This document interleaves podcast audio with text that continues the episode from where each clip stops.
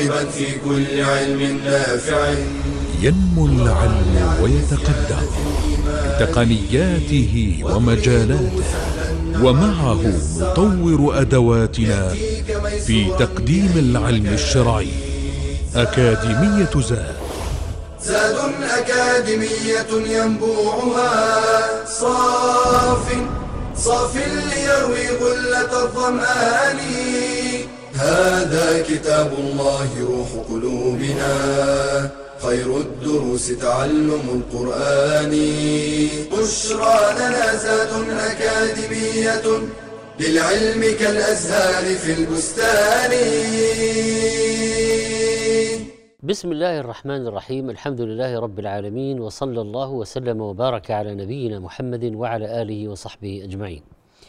أيها الإخوة والأخوات والطلاب والطالبات السلام عليكم ورحمة الله وبركاته. وحياكم الله في هذا الدرس من مادة التفسير وهو آخر درس في هذا الفصل الدراسي في أكاديمية زاد و آه، آه، سننهي بمشيئة الله تعالى الحديث عن آه، سورة الليل وسورة الضحى.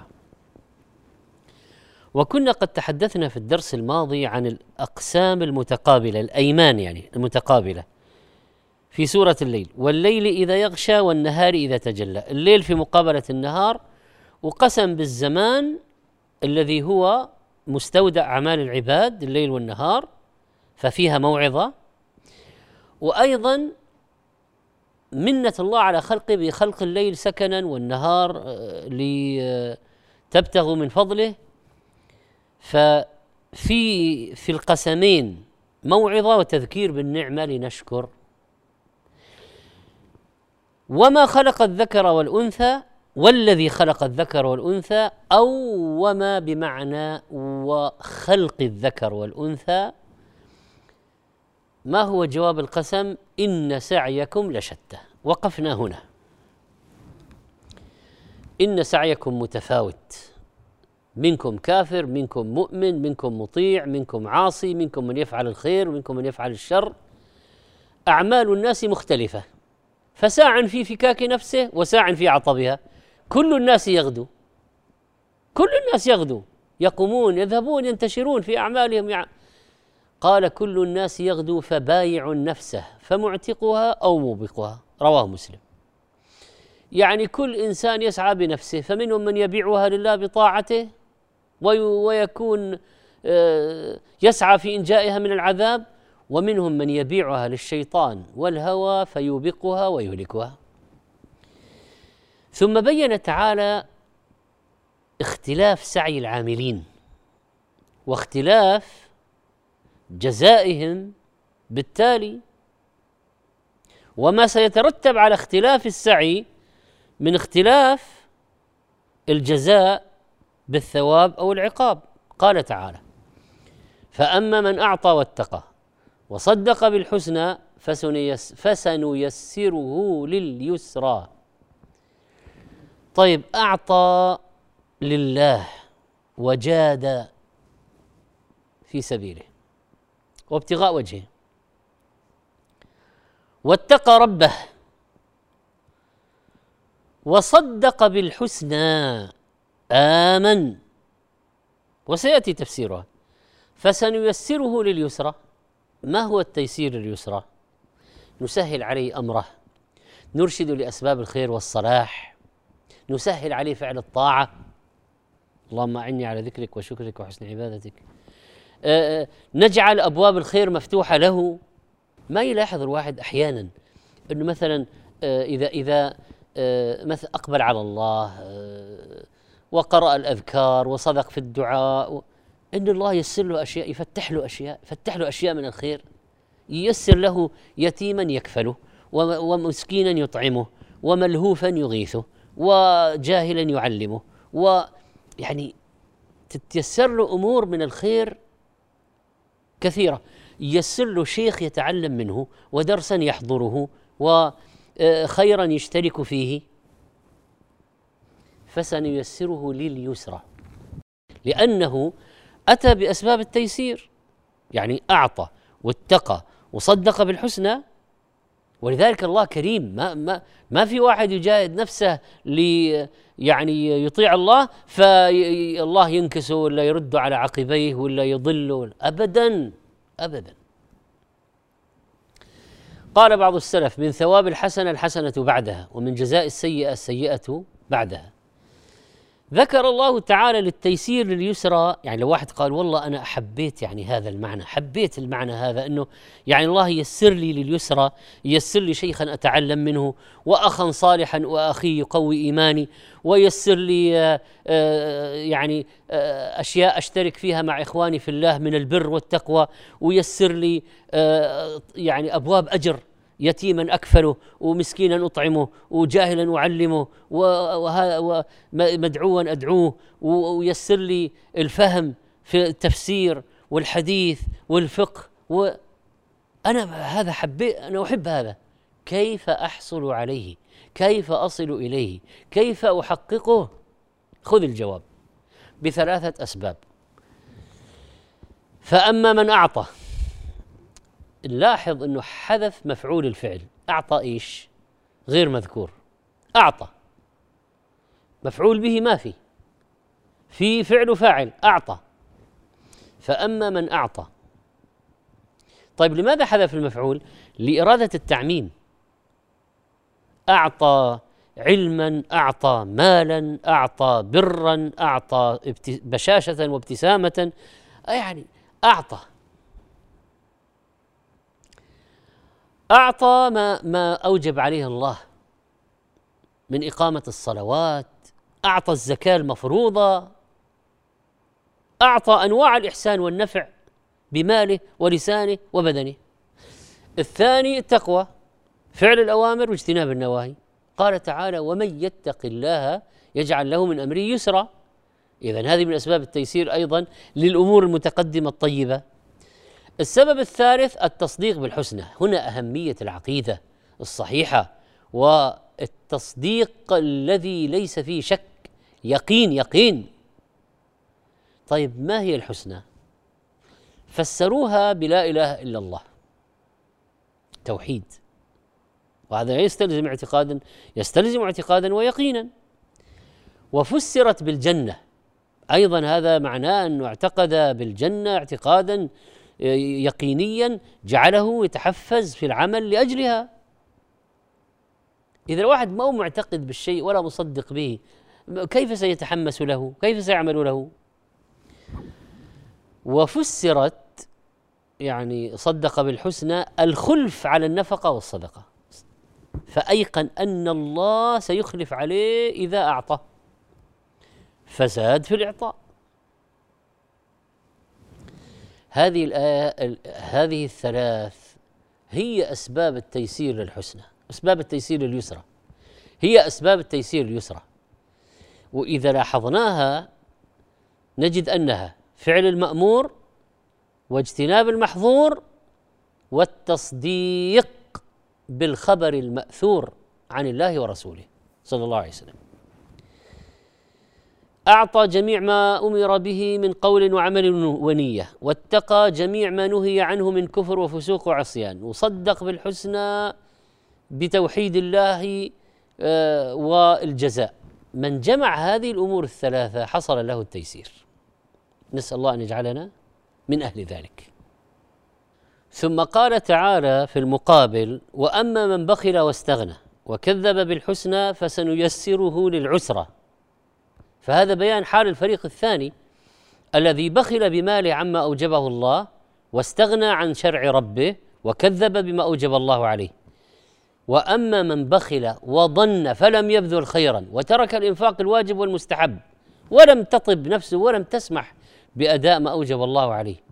واستغنى استغنى عن ربه وعن ثواب ربه فلم يرغب في شرع ربه وترك عبوديته ولم يرى نفسه مفتقرا إلى ربه استغنى بماله. بطر طغى. أن رآه استغنى. قال تعالى وكذب بالحسنى يعني بما أوجب الله على العباد التصديق به فسنيسره للعسرة. الحاله العسرة والخصال الذميمة سنيسره لفعل المعاصي وأنواع الشرور.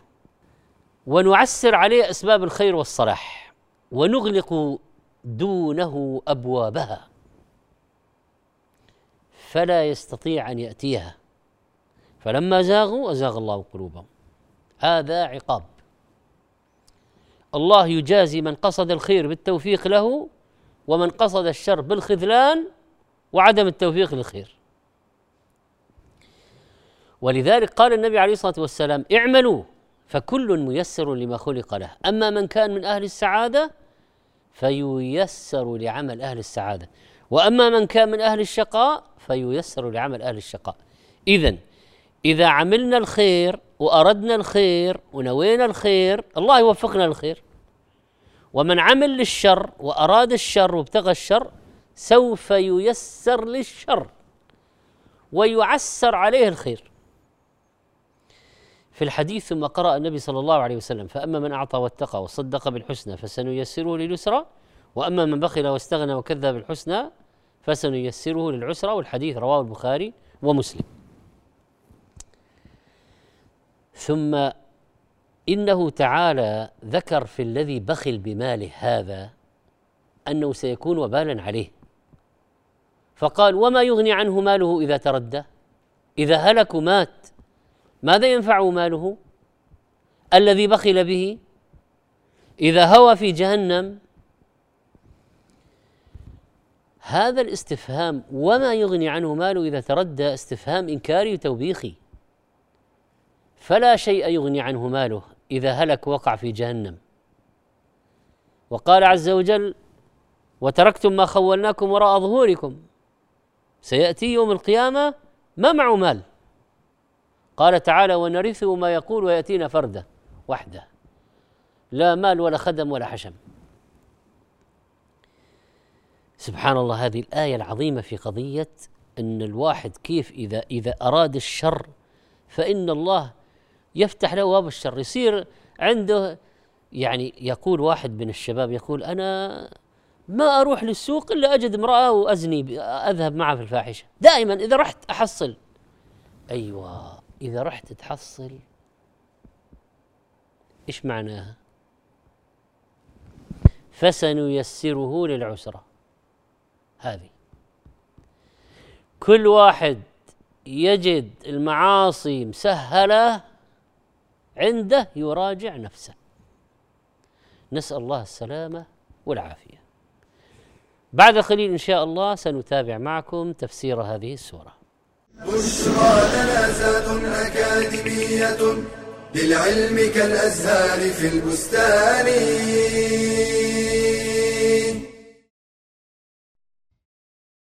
كثيرة هي تلك المجالات التي يمكن للمرأة أن تظهر فيها مهارتها وتثبت فيها جدارتها وتاريخنا الإسلامي حافل بمجموعة كبيرة من النساء.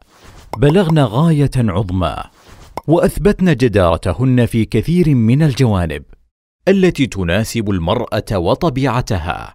فيمكن للمرأة أن تشارك المجتمع وتتفاعل معه ويصل أثرها عالميا دون إخلال بضوابط الشرع وميزان العفاف. وذلك عبر مجالات كثيرة تناسبها وتتفق مع طبيعتها كتدريس الفتيات وتدريب الممرضات ومعالجة النساء ومداواتهن. ويمكن أن تشارك بقوة في طلب العلم وتدريسه. والدعوة إلى الله تعالى من خلال المنتديات والمواقع الإلكترونية الخاصة بالنساء.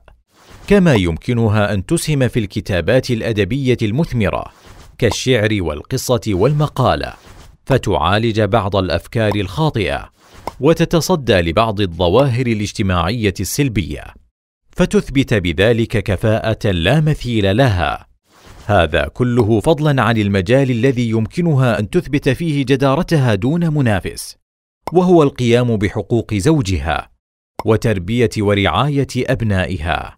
قال رسول الله صلى الله عليه وسلم إذا صلت المرأة خمسها وصامت شهرها وحفظت فرجها وأطاعت زوجها قيل لها ادخلي الجنة من أي أبواب الجنة شئت.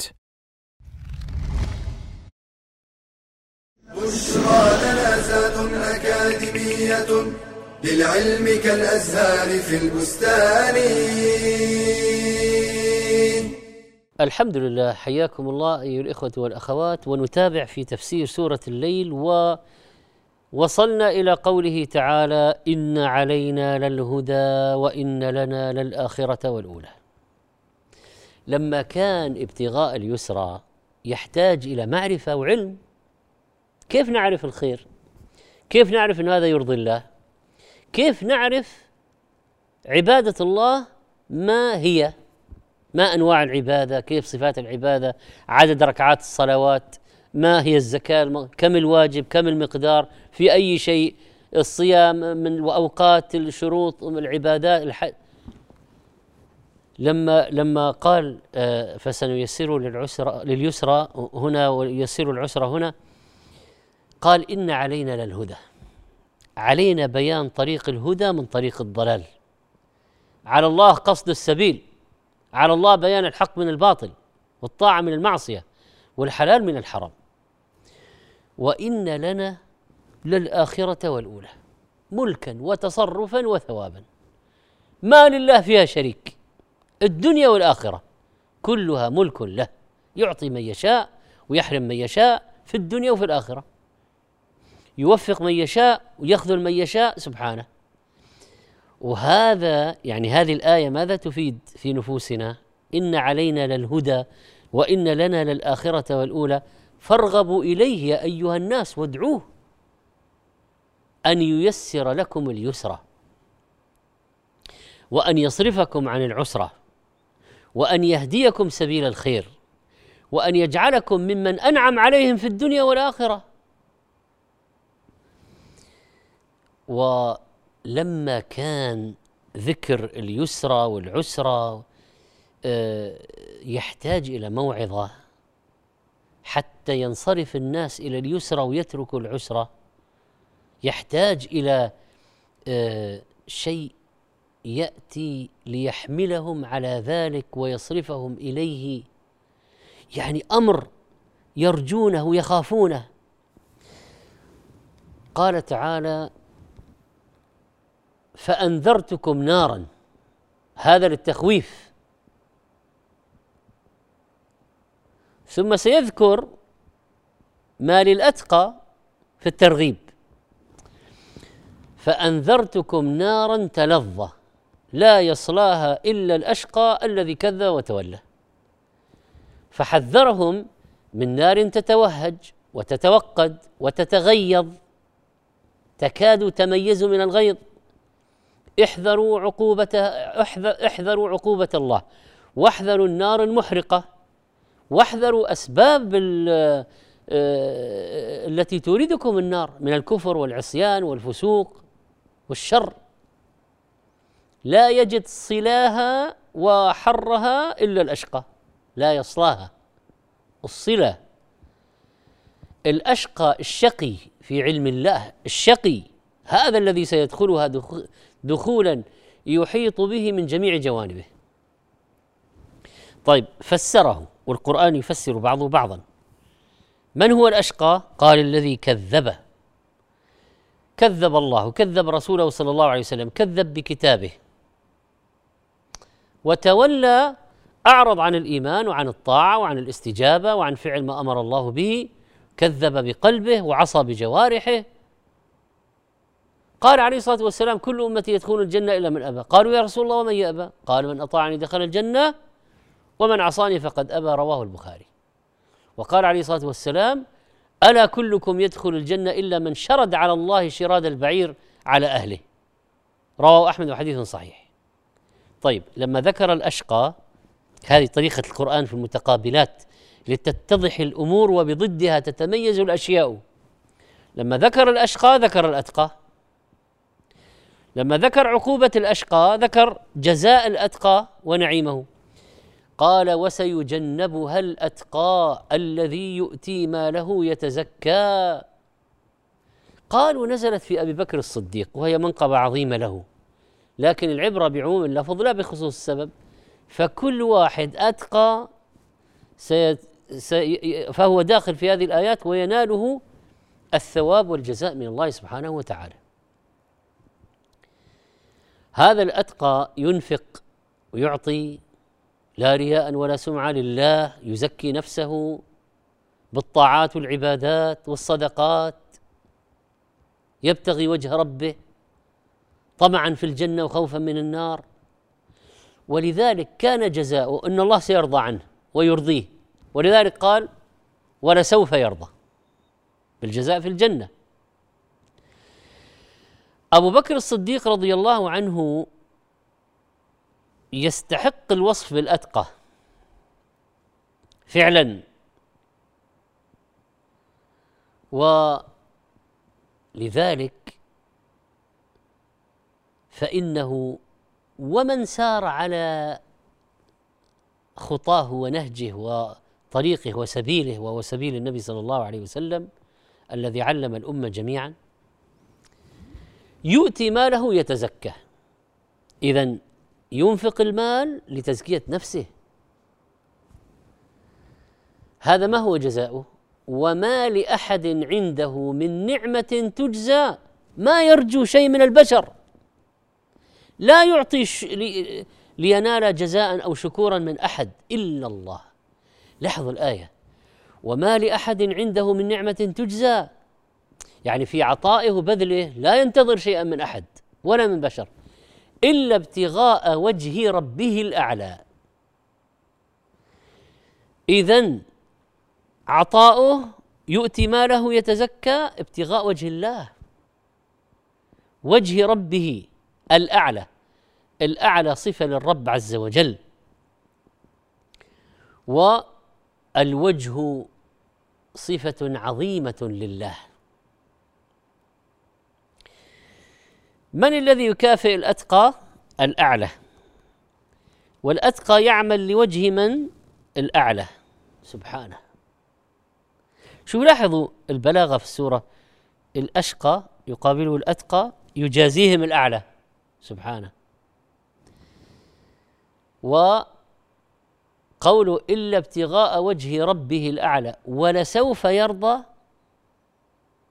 ستكون عاقبة هذا الشخص الرضا. يرضى الله عنه ويرضيه. يرضى الله عنه ويرضيه. بهذا نكون قد أتممنا تفسير هذه السورة العظيمة. وننتقل بإذن الله تعالى بعد الفاصل إلى تفسير سورة الضحى. بشرى أكاديمية للعلم كالأزهار في البستان.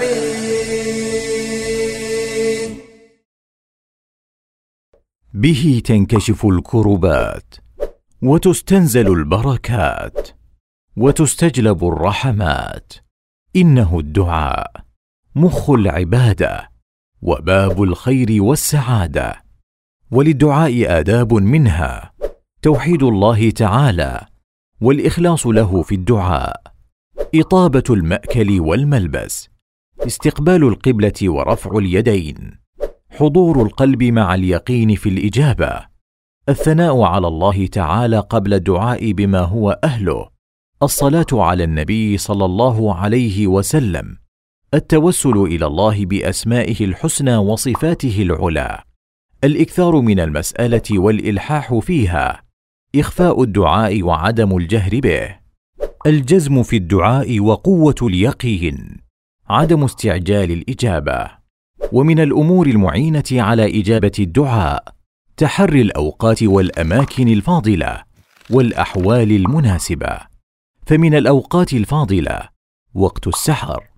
الثلث الأخير من الليل. آخر ساعة من يوم الجمعة. وقت نزول المطر. عند سماع الأذان. وبين الأذان والإقامة ومن الأماكن الفاضلة المساجد عموما والمسجد الحرام خصوصا ومن الأحوال التي يستجاب فيها الدعاء دعوة المظلوم دعوة المسافر دعوة الصائم دعوة المضطر دعوة الوالد لولده ودعوة المسلم لأخيه بظهر الغيب. قال رسول الله صلى الله عليه وسلم الدعاء هو العبادة. ثم قرأ وقال ربكم ادعوني أستجب لكم. إن الذين يستكبرون عن عبادتي سيدخلون جهنم داخرين. بشرى لنا زاد أكاديمية للعلم كالأزهار في البستان. الحمد لله حياكم الله أيها الإخوة والأخوات والطلاب والطالبات آه، في سورة الضحى. مكية اجماعا. عن جندب بن سفيان رضي الله عنه قال اشتكى رسول الله صلى الله عليه وسلم فلم يقم. يعني ما قام قيام الليل المعتاد ليلتين أو ثلاثا. هذا في مكة. فجاءت امرأة يعني من المشركين وكانوا طبعا جيران يسمعون إذا قام. فقالت يا محمد إني لارجو أن يكون شيطان قد تركك. لم أره قريبك منذ ليلتين أو ثلاثة. فأنزل الله عز وجل والضحى والليل إذا سجى ما ودعك ربك وما قلى. هذه المرأة على ما قيل هي الملعونة أم جميل بنت حرب امرأة أبي لهب حمانة الحطب في النار. وذكر هذا البغوي بن كثير وفتح ابن حجر فتح الباري وغيرهم. السورة مفتتحة بقسم أيضا وقسم متعلق بالزمان أيضا والضحى جزء من الزمان. والضحى والليل إذا سجى وفي تقابل الضحى في النهار والليل المظلم. فهي تشبه ماذا؟ في القسم السورة التي قبلها. والليل إذا يغشى والنهار إذا تجلى. لكن هنا قدم إيش؟ الضحى الذي في النهار وأتبع بالقسم بالليل. فقسمان وجواب قسم. والضحى والليل إذا سجى ما ودعك ربك وما قلى قسم تعزيزي تعزيزي يعني تعزيز للنبي صلى الله عليه وسلم. تقوية لنفسه. بيان الله لا يتخلى عنه. فأقسم الله بالضحى. والمراد به النهار كله كما قال بعض المفسرين لأن ضياء النهار ينتشر بالضحى. وقابله بالليل وأقسم بالليل إذا سجى يعني امتد وطال وسكن بأهله وثبت وغطى. والتسجية التغطية. أقسم تعالى بالضحى. والليل إذا سجى على مكانة نبي صلى الله عليه وسلم عنده ومحبته له واعتنائه به ما ودعك ربك وما قلى. ورد على مزاعم المشركين أن الوحي انقطع وأن ربه تخلى عنه. وعندما يعني يعني هذه نحن نشعر فيها بمكانة النبي عليه الصلاة والسلام عند ربه أنه أقسم قسمين عظيمين من أجل النبي عليه الصلاة والسلام. وهذا يعطينا ان أن الداعيه إلى الله ينبغي تعزيزه وتقوية نفسه لأنه يعاني من معرضين وصادين ومكذبين وشاتمين. والضحى والليل إذا سجى ما ودعك ربك ولا تركك ولا أهملك بل يعتني بك ويرعاك ويربيك ويعلي درجتك ويزودك بالوحي وينزل عليك الحكمة. ويؤتيك إياها. ما ودعك ربك ما تركك وما قلى ما قلاك ما أبغضك ما كرهك ابدا كما يقول الكفار كذابون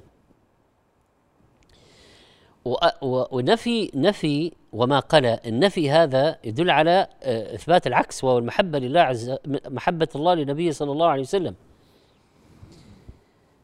آه، هل هناك مناسبة بين الضحى وذكر النبي صلى الله عليه وسلم يعني لو قال واحد مثلا الضحى في انبثاق نور الشمس وما ودعك يعني ذكر النبي صلى الله عليه وسلم في انبثاق نور النبوة. والضحى النهار الذي يزيل الليل كذلك بعثة النبي عليه الصلاة والسلام أزالت دياجير الظلمات ظلمات الجاهلية. الليل هذا هو الذي كان يقوم فيه النبي عليه الصلاة والسلام وكان المشركون يسمعون بعض تلاوته للقرآن بيوتهم قريبا من بيته. ولما ما ما قام ليلتين أو ثلاثة قالوا ارتحنا تركه ربه قلاه فكرة شيطانية. الشيطان أوحى بذلك لهذه المرأة الكافرة. قالت الكلام وجاء الرد من الله عز وجل. طيب ما ودعك ربك؟ ما قال وما قلاك. قال وما قلا لماذا؟ قالوا حذفت الكاف اكتفاء بالكاف الأولى. ما ودعك ربك؟ وما قلا مثل قول الله عز وجل والذاكرين الله تعالى والذاكرين الله كثيرا والذاكرات. والذاكرين الله كثيرا والذاكرات. يعني والذاكرات الله. فاكتفى بذكر لفظ الجلالة. في آه، القسم الأول. والثاني مفهوم. وقيل إن الحذف هنا يعني قلاك حذف الكاف فائدتها الإطلاق. ما قلا لا أنت ولا أحدا من أصحابك ولا أحدا ممن أحبك إلى يوم القيامة. ففيها بشارة لنا إذا أحببنا النبي عليه الصلاة والسلام أن الله ما يتخلى عنا ولا يبغضنا. وقد قال عليه الصلاة والسلام المرء مع من أحب. ما ودعك ربك وما قلى لا أنت ولا من يتبعك ويحبك. وللآخرة خير لك من الأولى. يعني لما كان الدنيا هذه فيها ما فيها وفيها من إيذاء الكفار وهذا نموذج مثال آه وكان النبي عليه الصلاة والسلام في مكة في فقر وشدة واضطهاد واستضعاف. الله قال له وللآخرة خير لك من الأولى. إن كنت الآن في شدة وفي حصار حاصروه في الشعب ضيقوا عليه جوعوه. إن كنت الآن في هذا العوز فإن الآخرة فيها الغنى العظيم وللآخرة خير لك من الأولى. ما أعد الله لك فيها خير لك من هذه الدنيا وما فيها. فلا تحزن إذا فاتك منها شيء. لا تحزن إذا ضيقت وحوصرت فيها. ولسوف يعطيك ربك فترضى. سيعطيك في الدنيا من الوحي والنعيم النفسي ومن آه، الصحابة آه، المؤازرين ومن انتشار دينك سيعطيك. وفي الآخرة سيعطيك الكوثر ويعطيك المنزله العالية الوسيلة حتى ترضى. وحتى يوم القيامة سيعطيك ما يرضيك حتى في أمتك. سيأتي أتباعك الكثيرون. وسيجعلك في في المقام المحمود في الشفاعة والكرامة. جاء في الحديث أن الله تعالى قال لجبريل عليه السلام يا جبريل اذهب إلى محمد فقل إنا سنرضيك في أمتك ولا نسوءك. رواه مسلم. ولذلك ورد في الحديث أيضا ثلثاء أهل الجنة من هذه الأمة ثلثاء أهل الجنة من هذه الأمة. سنعطي سنرضيك في أمتك ولا نسوءك. وسيبلغ ملكهم مبلغ الليل والنهار ولا يبقى بيت مدر ولا وبر الا أدخل الله هذا الدين. وللآخرة خير لك من الأولى. ممكن أيضا تعني آخر أمرك سيكون أتم من أوله بمعنى أنت في الدنيا آخر أمرك سيكون نصرا مؤزرا ونفتح لك البلاد ويهتدي على يديك العباد ويأتون مذعنين. وسيفتح الله له مكة وسوف ينتصر. وللآخرة يعني آخر أمرك حتى في الدنيا وليس فقط في الآخرة. ثم هو يترقى عليه الصلاة والسلام في الدرج المعالي والطاعات والحسنات. ويمكن الله له دينه وينصر على أعدائه ويسدد أحواله. ولذلك يعني لما مات عليه الصلاة والسلام وصل إلى حال لم يصل اليها اولون ولا اخرون حتى في الفضائل والنعم وقرة العين وسرور القلب والمنزلة عند الله. ولسوف يعطيك ربك فترضى. شوف هذا يعني كما قال بعض المفسرين لا يمكن التعبير عن هذا المعنى بغير هذه العبارة الجامعة الشاملة. يعطيك يعني من كل خير حتى ترضى. آه، طبعا وللآخرة خير لك من الأولى الخطاب له عليه الصلاة والسلام والموعظة لنا أيضا حتى نعمل لأجل الآخرة. والمغبون من عمل للدنيا ويسعى للدنيا والآخرة لا يعطيها إلا النزر اليسير والكفر لا يعطون شيئا على الإطلاق.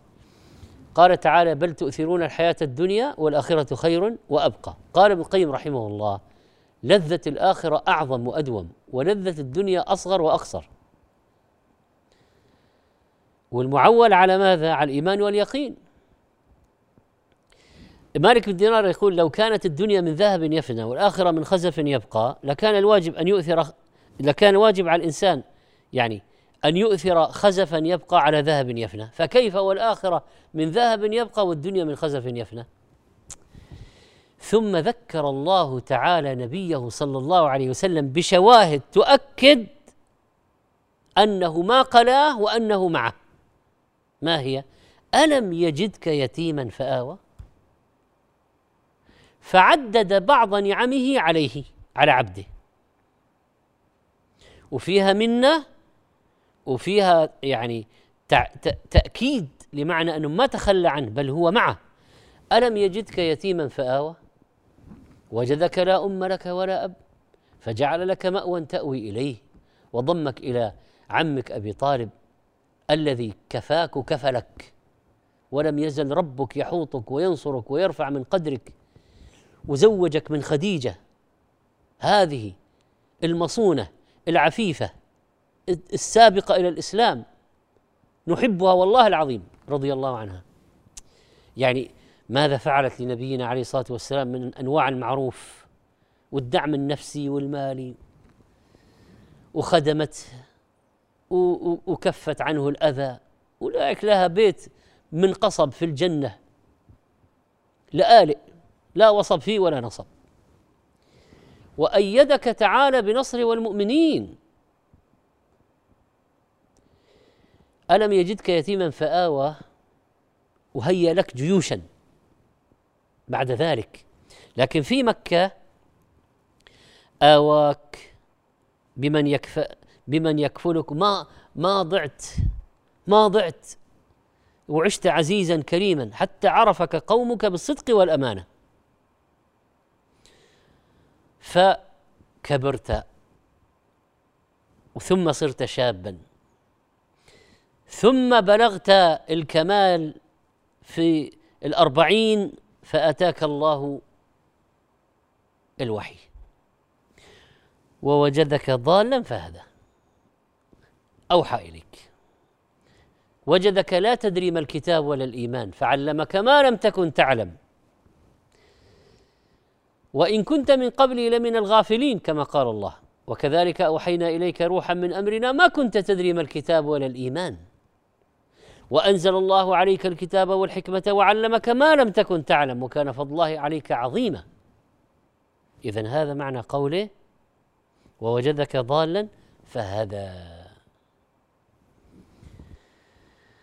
ووجدك عائلا فقيرا فأغناك.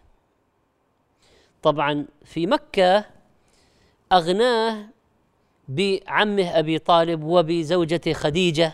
أغناه ولا لا؟ لكن بعد ذلك في المدينة إذا قرأت السورة يكون لها معنى طعم آخر. اغناه بما فتح الله عليه من البلدان والغنائم وفتح له مكة وجمعت له الأموال من الجزيرة وسيقت الجزية وسيقت الزكاة وسيقت إليه وكان يقسمها عليه الصلاة والسلام كما أمره الله. الذي وجدك يتيما فآوى ووجدك ضالا فهدى وجدك عائلا فأغنى لن يتخلى عنك ولن يتركك.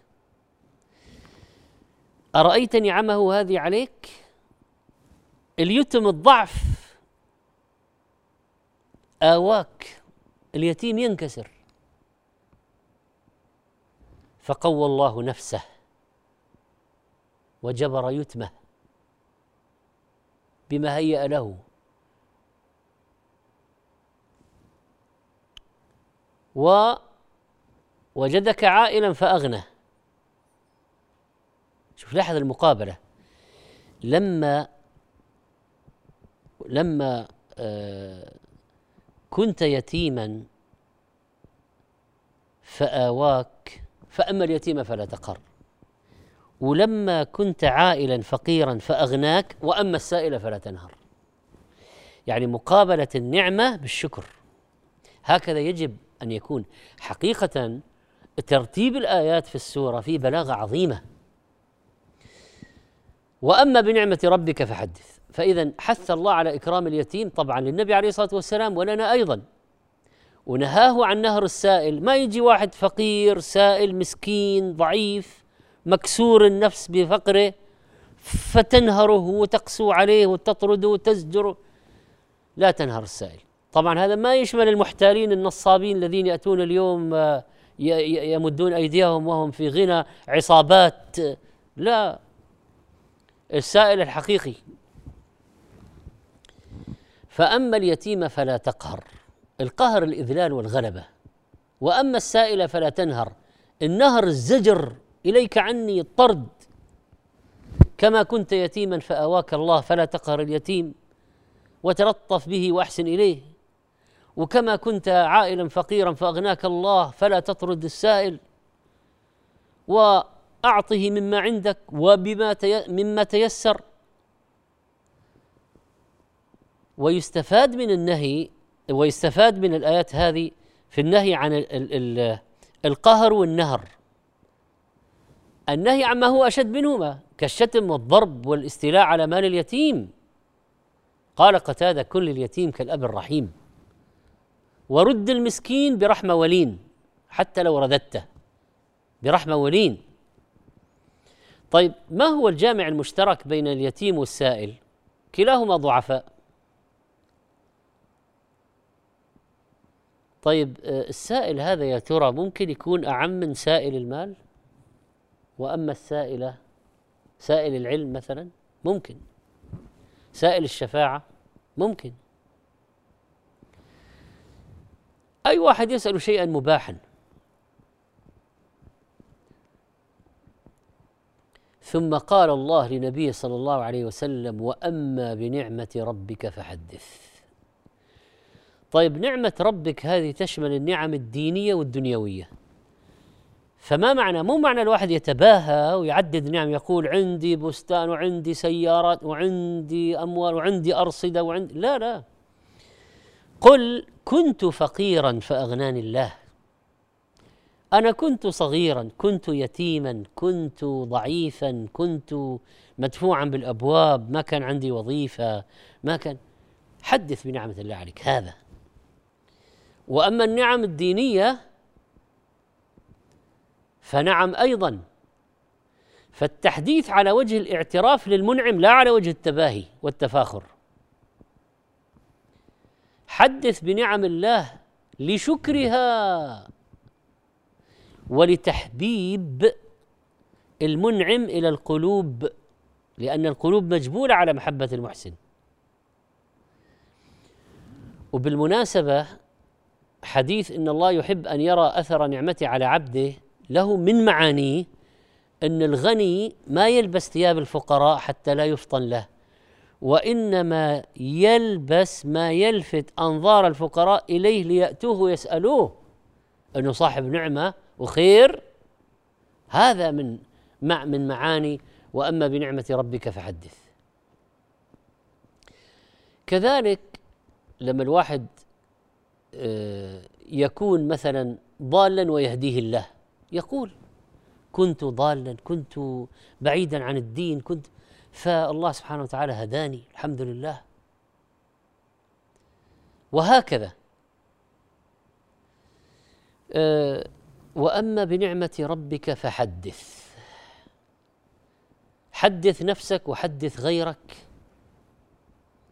على وجه تحبب فيه الخلق تحبب فيه الخلق بخالقهم تحببهم في خالقهم. وكذلك والله فإن في هذا القرآن من الشأن العظيم والنعمة الكبيرة ما يحدث بها ولعل مجلسنا هذا من ذلك. فأوصيكم في ختام هذه الحلقة بالاعتناء بكتاب الله سبحانه وتعالى. تلاوة يعني أداء صحيحا وتجويدا. وحفظا وفهما يعني بالتفسير معرفة المعاني وتدبرا ومدارسة مع الغير. ورمضان قادم وكان عليه الصلاة والسلام يدارس جبريل القرآن فمدارستك أيها الأخ أيتها الأخت المدارسة مع واحد آخر مدارسة الأخ مع أخيه أو الأخت مع أختها. القرآن من سنن رمضان.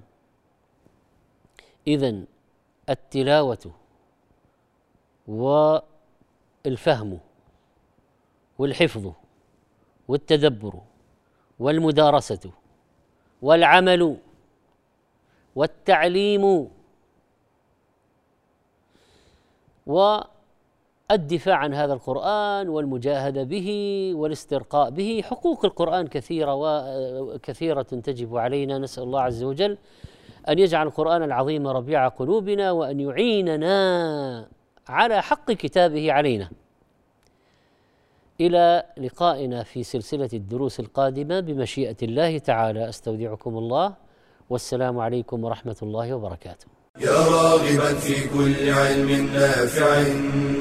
متطلعا لزيادة الإيمان وتريد سهلا النوال ميسرا يأتيك ميسورا بأي مكان. زاد زاد أكاديمية ينبوعها صاف صاف ليروي غلة الظمآن. هذا كتاب الله روح قلوبنا. خير الدروس تعلم القرآن. بشرى لنا زاد أكاديمية للعلم كالأزهار في البستان.